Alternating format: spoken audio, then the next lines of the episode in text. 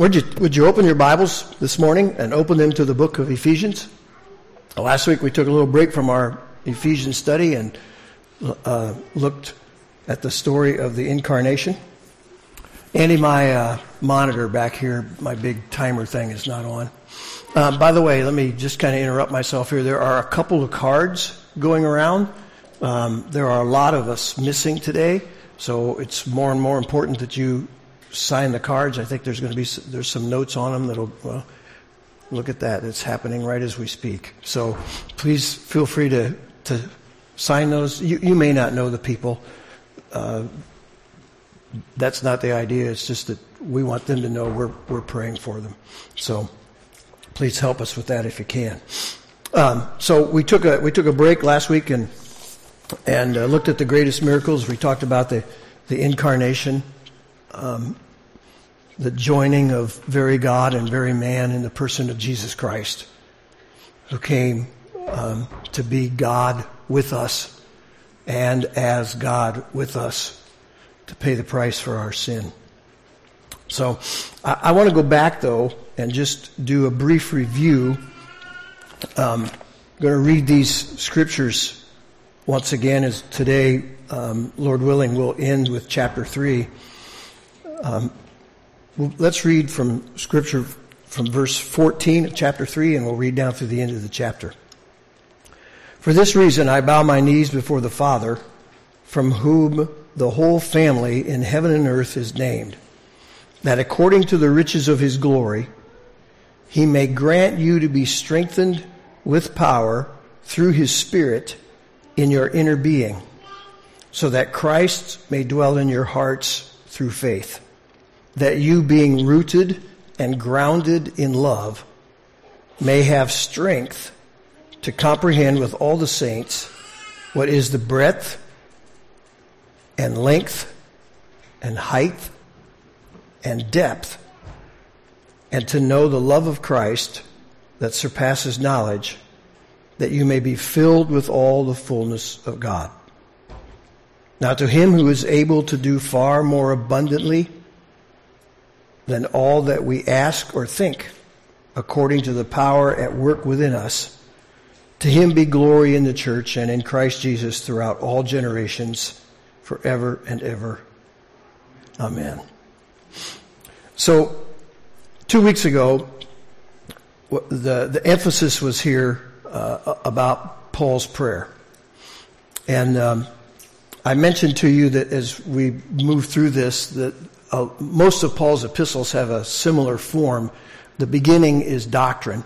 So he lays out the theological principles, and then the end of those epistles, uh, the, and, and usually it's split somewhat down the middle. The end of those epistles is the application of that particular, of, of those principles that he's laid out. And because these letters are written to specific groups, um, this letter was written to the church at Ephesus. He's dealing with certain things that go on in that particular area. So they read those letters and then they often passed them to other communities of believers in the area. And it, it dealt with things that they were dealing with doctrinally first and then practical application. So in chapter four, we see the practical application and it says, and he begins, he says, I therefore, a prisoner of the Lord, urge you to walk in a manner worthy of the calling to which you've been called, with all humility and gentleness. And again, it's a run-on sentence. He keeps going. I'll stop there. But you get the point. He's, he spent the first half of this book, three of the six chapters, telling you about your calling, and now he, he begins walk in a worthy manner. And by the way, that's just an introduction to what he goes on, because he goes on to explain what a worthy manner is, and he does so in great detail as we move through these next chapters.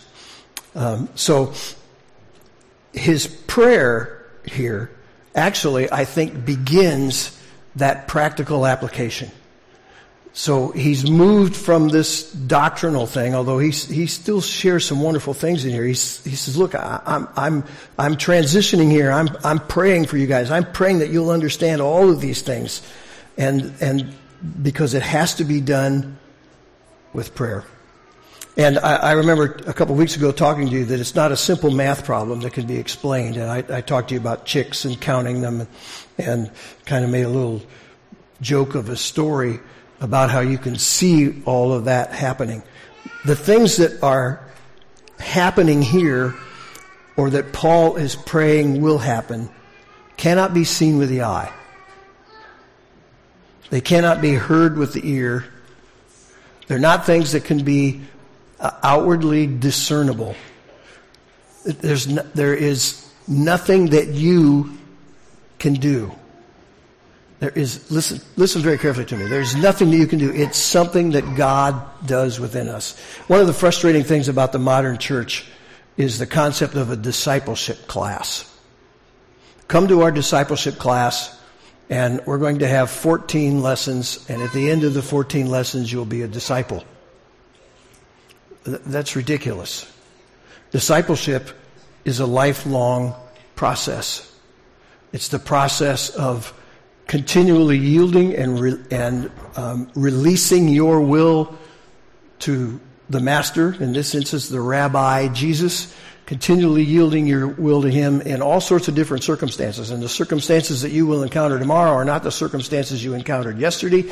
And therefore, to prepare you for what is going to come tomorrow, you get close to him. And when tomorrow comes, you have the opportunity to be a disciple in a new way, in a different way. And we, we, I won't get into all that today, but we get all wrapped up in trying to build our organizations, and so we do this.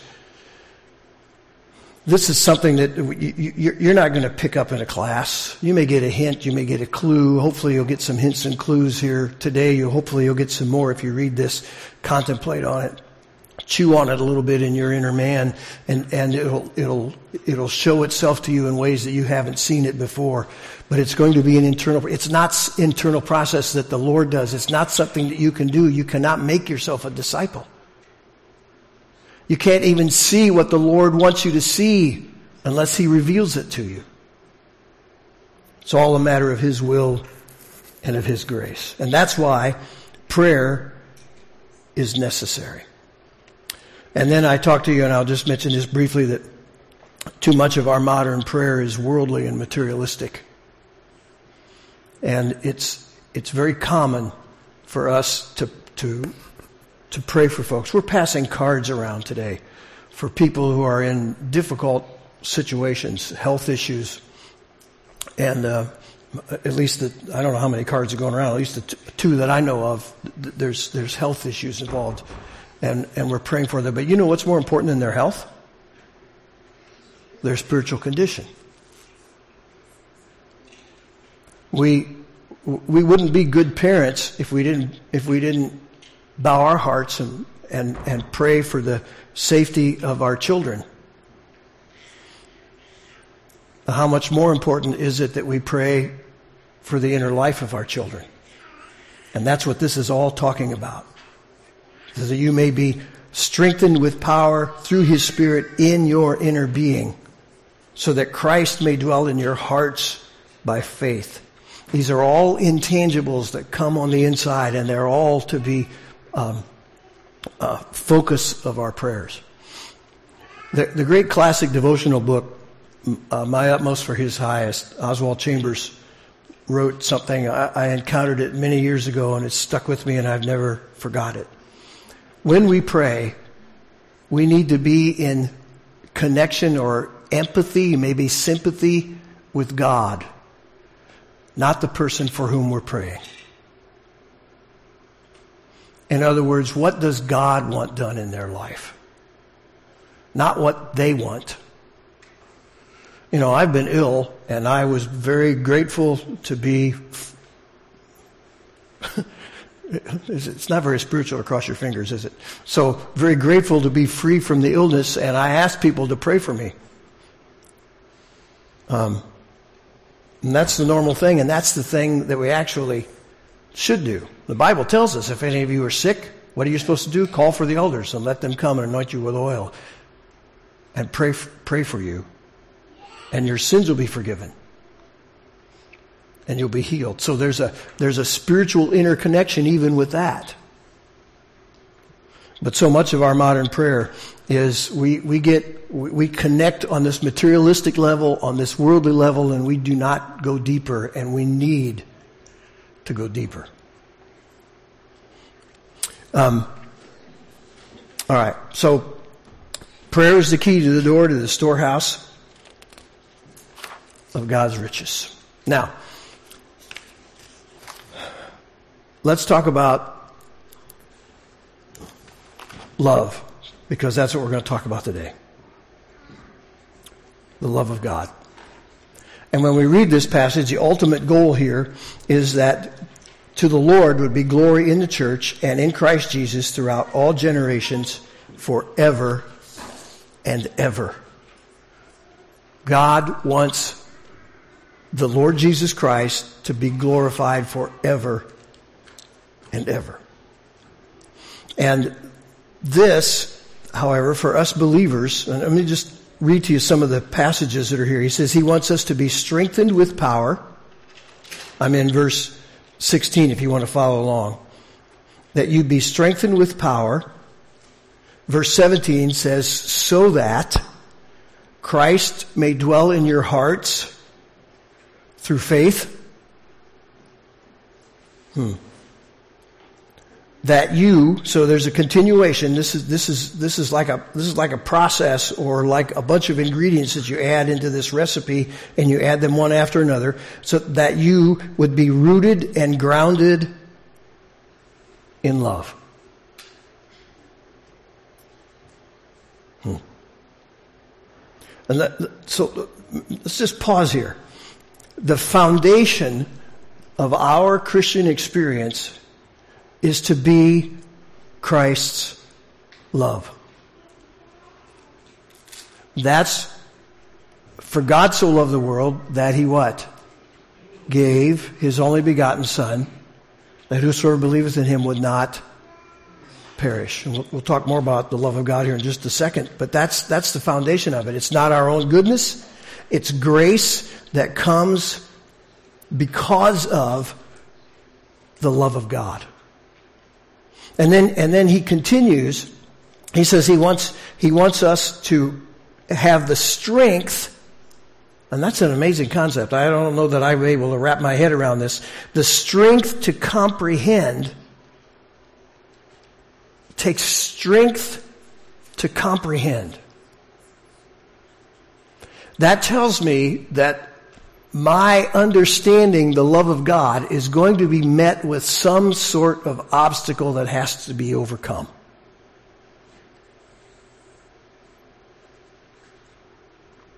I'm thinking that everything in this world, everything outside the, the, the ministrations, uh, the ministry of the Holy Spirit, that everything outside in this world is going to pull you into unbelief or mistrust of the love of God.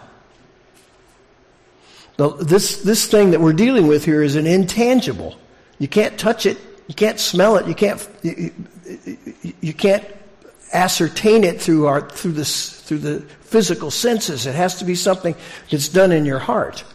And there are all kinds of things that are around about that cause fear and doubt and confusion. So he says, listen, I want you to have strength so that you can comprehend. Now, it's kind of a um, contradiction because in a few minutes he says that you can't comprehend it, but we'll, we'll get there in a minute. In no sense causing trouble before we can get there. He says, I want you to comprehend what, what does he want us to comprehend? The love of God, the length, the breadth, the height, and the depth. He wants us to know it in all of its dimensions until it says it passes knowledge. And that's how my English Standard Version says. That's what it says in, in verse um, 19. To know the love of Christ that surpasses knowledge or goes past comprehension. Now there's different words that's used in the Greek here, uh, but basically the concept here, he says this is not something that you can, you can read in a book and you can figure out. This is something that, that, that I'm praying that God will give you strength so that you will experience this thing and you'll know it because you know it. Won't be something you figure out. It'll be something that happens on the inside. And because of that, and here's how this verse 19 ends, you will be filled with God's fullness.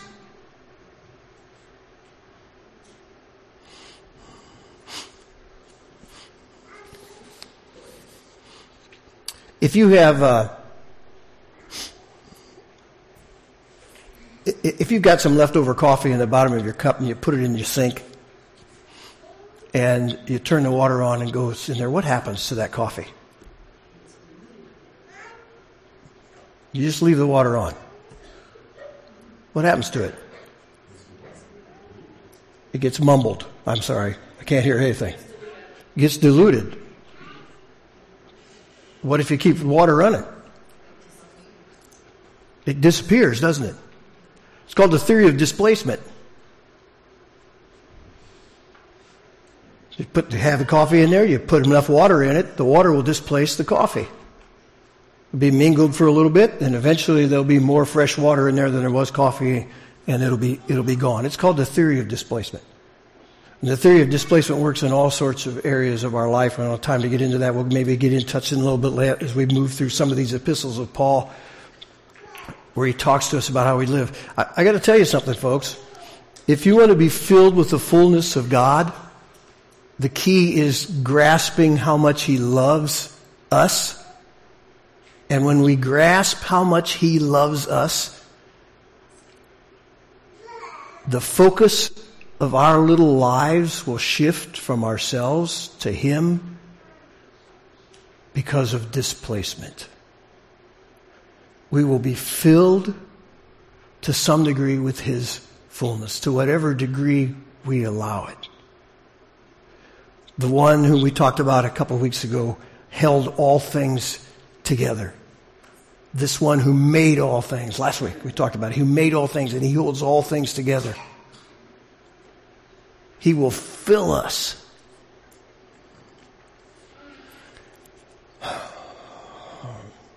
I'm sorry if I keep saying this, but I think it's important that we point out the contrasts because the contrasts are illustrative to us and could teach us somewhat of a lesson. Too much of modern Christianity is focused on us. Too little of it is focused on the greatness and the glory and the goodness of God. God did not send his son because we were worthy. That is an affront to the gospel God sent his son when we were unworthy. So it's all about the love of God. And Paul prays for the Ephesians and, and, and through them for us to know it in all of its splendor and in all of its sufficiency. Now, the commentators that I read were divided. And uh, some waxed very eloquent. Um, as a matter of fact, I had several pages about how we're to love one another. And um, that is, of course, true. We are to love one another. Jesus said, He says, A new commandment I'm giving you that you are to what? Love one another. Jesus said, No greater love hath any man than this, than a man lay down his life for his friends. John repeats it when in his epistles. Said, A man doesn't love his brother, he cannot love God. If you don't love your brother who you can see, you cannot love God whom you cannot see. So there's, there is a great deal of validity in that. But that's not what he's talking about here. He's not talking and giving us a command, an imperative to love one another. He's telling us that he wants us to understand how much God loves us. Paul wants us to experience and to know the love of God. Now, uh, one of the commentators I was reading, James Montgomery Boice, said, We cannot know the love of God exhaustively, but we can know it truly. That's a big concept. Say, why can't we know it exhaustively? Because we are not infinite, and the love of God is. We're finite. But in our lives, in our experience, and in our walk with Him, we can know it truly, in reality. It is real and we can know it. Once again, Boice says, he talks about the dimensions, you know, the height, the breadth, the length, the depth. He says that as we grow and, and, and as we walk with the Lord and, and know hardships of life, sufferings, persecutions, then we can know how wide and deep and high and long is the love of God. That love of God that was manifested when God sent forth His Son, born under the law, that He would redeem those of us who were under the law. If you don't, if you don't have it memorized, you should memorize it. Romans chapter 5, verse 8. But God showed his love for us and that he sent his son to die for us what? While we were yet sinners. And there's more to the verse, but that's the point I want to emphasize today. He sent his son to die for us while we were yet sinners. I go back to that worthy thing. Did, did, God come to us because we were worthy? No. Did God come to us because we were worth redeeming? If there was any worth or value, it's in, it's in, it was in his eyes, not in us. God showed his love. Listen to this. The love of God is greater far than tongue or pen can tell. It goes beyond the highest star and reaches the lowest hell. The guilty pair bowed down with care. God gave his son to win. His erring child he reconciled and pardoned from his sin. Any of you recognize this yet? Verse 2. When hoary time shall pass away and earthly thrones and kingdoms fall, when men who hear refuse to pray on rocks and hills and mountains call, God's love so sure shall still endure, all measureless and strong. Redeeming grace to Adam's race, the saints and angels song. Lord, help me get through this. Could we with ink the ocean fill? And were the skies of parchment made? Were every stalk on earth a quill, and every man a scribe by trade? To write the love of God above would drain the ocean dry, nor could the scroll, scroll contain the whole, though stretched from sky to sky. The love of God is greater far. Verses 1 and 2 were written by a man by the name of Frederick Lehman, who in a difficult time in his life, he failed in business. He was a businessman and he ended up on the West Coast packing fruit because it was the only way that he could feed his family. The story goes that he was inspired by the third stanza. The third stanza is based upon a very ancient, maybe a thousand year old poem. The third stanza was found scrawled on the walls of an insane asylum. When they went in to clear out the cell for someone else. They found those words. Let me read those to you again.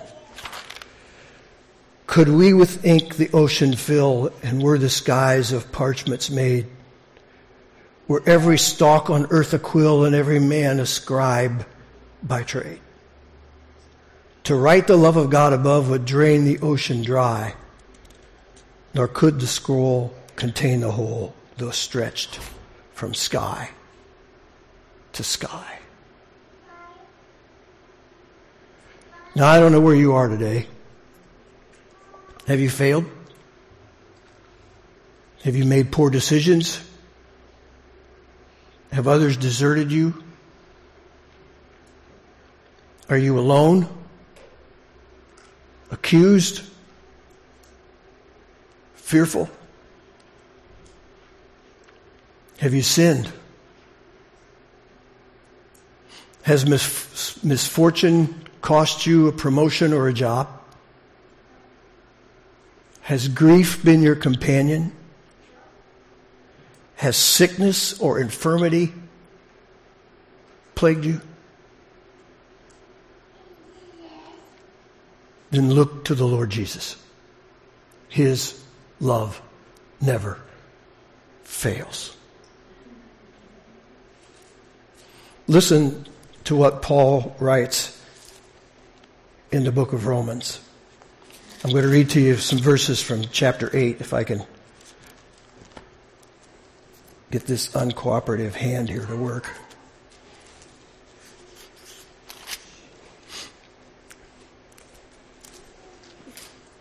Verse 31. What shall we say to these things? If God is for us, who can be against us? He who did not spare his own son, but gave him up for us all, how will he not also with him graciously give us all things? Who shall bring any charge to God's elect? It is God who justifies. Who is to condemn? You see what he's saying there? If, if, if your neighbor condemns you and you've been justified by God, what does your neighbor know? What does it matter what your neighbor thinks or says? Because it's God who justifies. Christ Jesus is the one who died. More than that, who was raised, who is at the right hand of God, who indeed is interceding for us. John repeats that concept when he gets into his epistles. So, whereas the world may accuse the redeemed stand with the Son of God who died for us, interceding, that means he's praying for us. Verse 35 Who shall separate us from the love of Christ? Shall tribulation or distress or persecution or famine or nakedness or danger or sword? As it is written, for your sake we are being killed all the day long. We are regarded as sheep to be slaughtered. No, in all these things we are what? You guys following along? more than conquerors. Through him who what? Loved us. We are more than conquerors through him who loved us. Paul continues, For I am sure that neither death, nor life, nor angels, nor rulers, nor things present, nor things to come, nor powers, nor height, nor depth, nor anything else in creation Listen to that. Listen to that. Death or life, or angels, or rulers, or things present, or things to come, nor powers, nor height, or depth, nor anything else in all.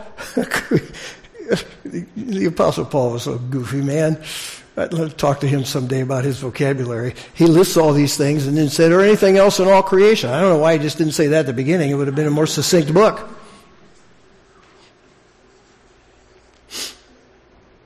Will be able to separate us from the love of God in Christ Jesus our Lord. Now, if you read that and you can come up with some exception, then you're pretty marvelous. You say, well, he, he didn't cover that. Hmm. I got news for you. It covers everything. It covers your own failure. It covers your own sin. It covers your own weakness. It covers your own ignorance. It covers your own stupidity. It covers it all. There is nothing that you can do that will separate you from the love of God through Christ Jesus our Lord. There's nothing your neighbor there can do. There's nothing that society can do or culture can do that can separate you from the love of God. There's nothing the accuser of the brethren can do, and he can has, he can uh, aim his darts at us and, and, and assail us with his accusations but it's Jesus Christ who stands at the right hand of the Father who makes intercession for us. And he does so in love.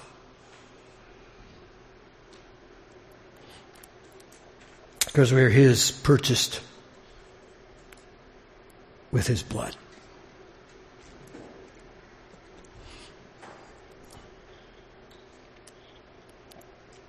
There are all sorts of things in this world to be bummed out about, to be discouraged about, to be distraught about, to be frustrated about, to be hurt over, to be afraid of. All sorts of things. Some of you may be waiting on a call from your doctor. Some of you, eh, eh, eh, you know, I raised teenagers. I, I hated it when my phone rang in the middle of the night. And for almost 20 years, I was the guy that would go and knock on people's doors and give them bad news.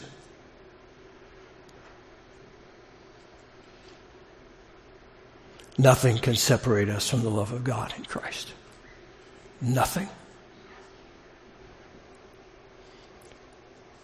Now look at verse 20. Climb this mountain with me. Now to him who is able, okay, we're just gonna, we're gonna go up these steps. Now him who is able to do far more abundantly. Again, it's the apostle Paul and, and, and his, his just overflowing superlatives in his language. Him who is able to do far more abundantly above all that you ask or above what you can even what? Think. God is able to do things that you cannot even conceive of. Because our minds are finite and His is not. So uh, uh, climb that mountain. He, he can do all these, he can do all of this. Is he going to meet our heart's needs? Now let me give you a warning here. Too much of this, too, too often that verse is applied to all the materialistic needs that you have. If you want an interesting study, if you want to think about the concept of it, think about the concept of Job, and if you think about it, you'll realize that God thought Job's heart was more important than everything he had, including his children.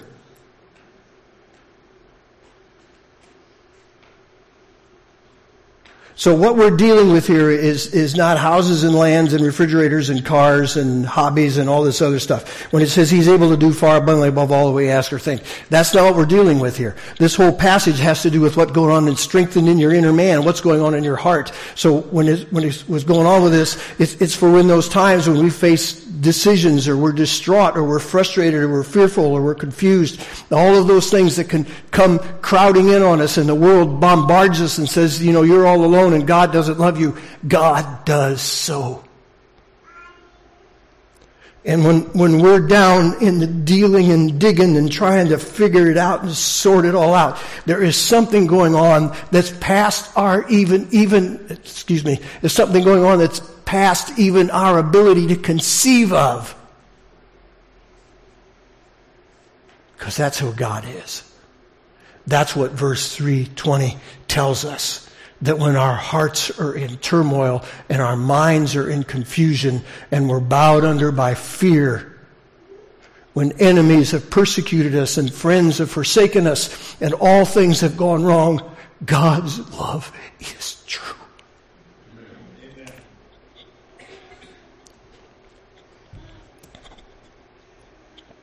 And that should cause us to give him glory throughout all generations, forever and ever. And don't you love it when the apostle puts an amen at the end of a sermon? Amen. Would you stand with me? We're going to sing here in just a minute. Let's pray. Heavenly Father, we live in a broken world. And, and we live in a material world. We live in a place where we have to go to work and pay bills and deal with broken pipes and trees that need trimmed and yards that need mowed, kids that get sick. all sorts of things that happen in this world. We live in a world where people talk about us.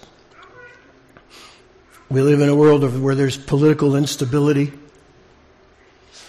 And Lord knows there's all sorts of people who are fomenting all kinds of crazy ideas to give us more reasons to fear and doubt and be in confusion. And though all the foundations of the world be shaken,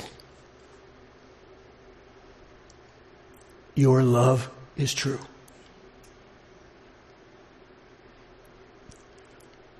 Oh, that we were as wise as that fellow in that cell in that insane asylum. To know the greatness of your love.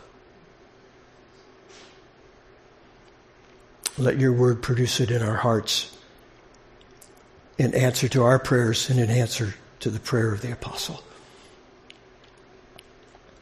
I pray these things in Jesus' name. Amen.